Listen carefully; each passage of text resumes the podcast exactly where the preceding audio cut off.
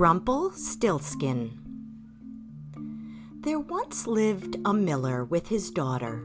When the miller was at work all day turning grain into flour, he loved nothing more than to think up tall tales to amaze people.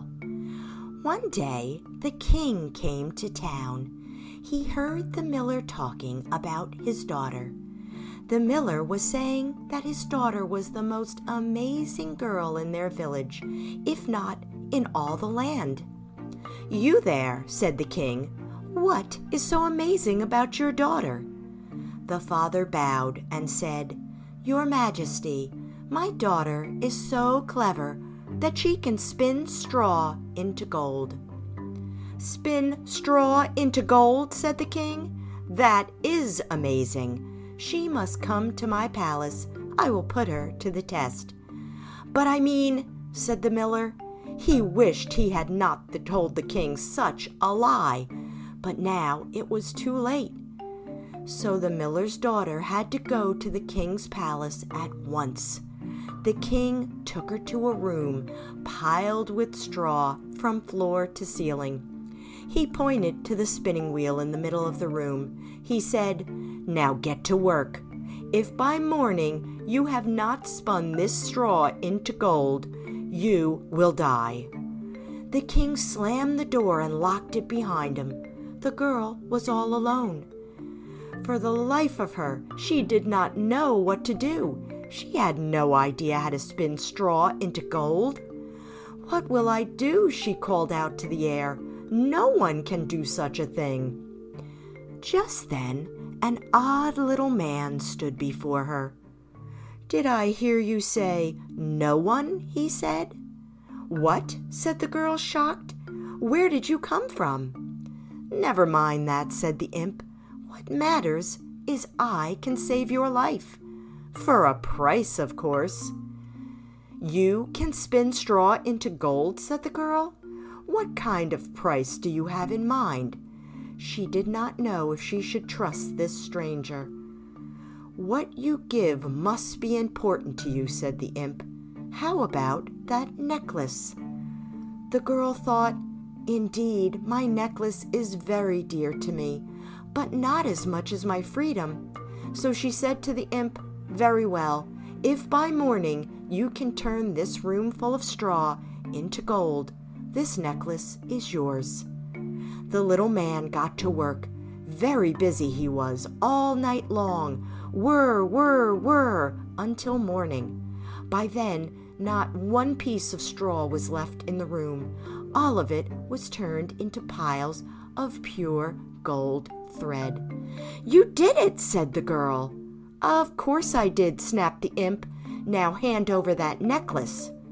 A deal is a deal, said the girl. She took off her necklace and gave it to him, and he was gone. When the king stepped into the room, he was very glad. Look at that, he said, running the gold thread through his fingers. Pure gold. Yes, said the girl. Now, if you please, sir, I'd like to go home now. Not so fast, said the king. I will have my servants bring new straw to fill up a room larger than this one. You will stay there tonight. Beware, by morning, all that straw must be spun into gold, if you care about your life. But I already, said the girl. No buts about it, said the king, and he left, slamming the door behind him. It was locked with a click. Oh, the girl called out, I was lucky last night. It will not happen again. Who says? said a voice. The little girl turned. There before her was that odd man again. I will do this job for you, said the imp, but you must give me that ring on your finger.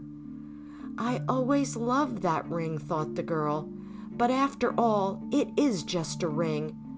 All right, she said to the imp, it's a deal. So the imp spun the straw all night.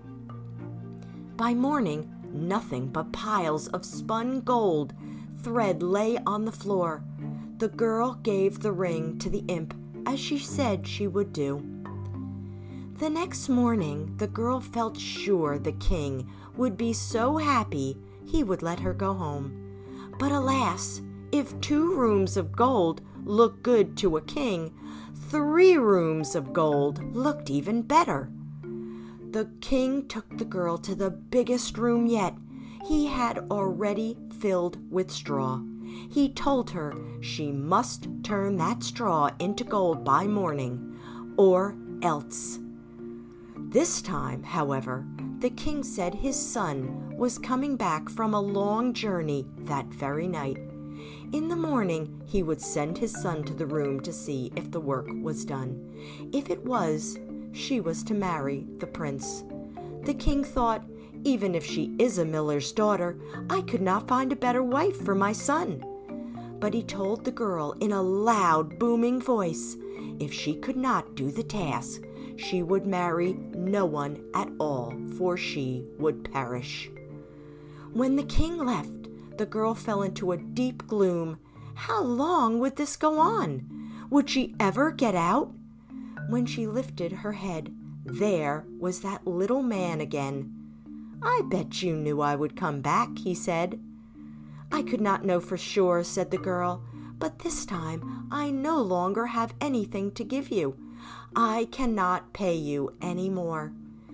We will find a good price, said the imp, and he went to work spinning the straw into gold. Stop, said the girl, please. I have nothing left to pay you. But the imp did not stop. He worked all night long. Though the girl waved at him and begged him to stop, hour after hour, it was no use. By morning, the job was done. There, said the imp, all done. Now I will tell you my price. That's not fair, said the girl. Lots of things are not fair, said the imp with a shrug. Very well, she sighed. What is your price? Oh, nothing right now, he said, but later, if you become queen, I will take your first-born child. What? said the girl in fear. I cannot imagine I would ever be queen, but even if I were, I would never agree to such a thing. Oh, but you already have.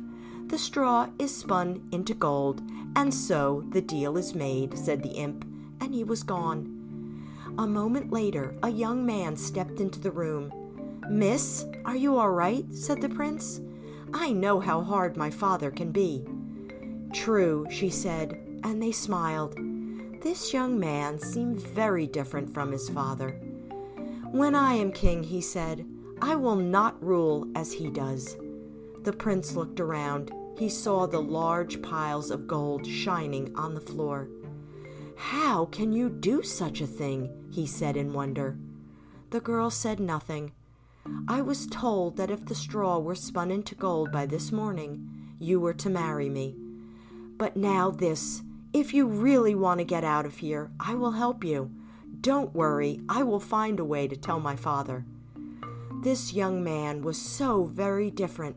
The girl wanted to get to know him better. The two stayed in the room and talked about all sorts of things. Before long, they had fallen in love. Then he did ask her to marry him, and the girl said yes. So the two were married it was not long after the wedding when the terrible old king died. The prince became king, and the miller's daughter became queen. In time, the new queen had a baby of her own, a son. Joy filled the palace until one day when the queen was alone in her room. All of a sudden, the imp stood before her. Give me what you promised, said the imp, pointing at the baby. Now! I never promised it, said the queen. She held her baby tightly. She said, I will give you gold instead, more gold than you have ever seen. Why do I need gold? said the little man. I can make all the gold I want. Then I will give you a castle, said the queen. I come and go where I want, said the imp. What do I want with a castle? Then I will give you servants to take care of you, said the queen. No one takes care of me, said the imp. No one even knows who I am. I will find out who you are, said the queen. Oh, really, said the imp, for he knew that no one on earth knew his true name. Very well, he said, I will give you three days. After three days, if you cannot tell me my true name, the baby is mine. But if you guess my name, you can keep that baby for all I care, and no one must know about this. If you say but one word to anyone, the baby will be gone forever. Three days is a long time to come up with lots of names, thought the queen, and so she agreed. The next day, the queen wrote a very long list of every name she could think of. That night, in the baby's bedroom, the imp appeared before her. Well, he said in a loud voice. The queen read the whole list of names one by one. Could your name be Nathan? she said. Lucas? Jacob? Hugo? Felix? Oliver? As you can imagine, many other names too. Not even close, laughed the imp. See you tomorrow night. And he was gone. The next day, the queen looked through every book in the royal library. She found names from faraway places, names she had never heard of. That night, when the imp appeared, the queen read her list. Perhaps your name is Maximilian, she said. No. How about Gunner, Alfonso, Poindexter, and many more? This is boring, said the imp. But I will not be bored tomorrow night. The third night is when that baby is mine. He laughed again and was gone. The third day, the queen did not know what to do.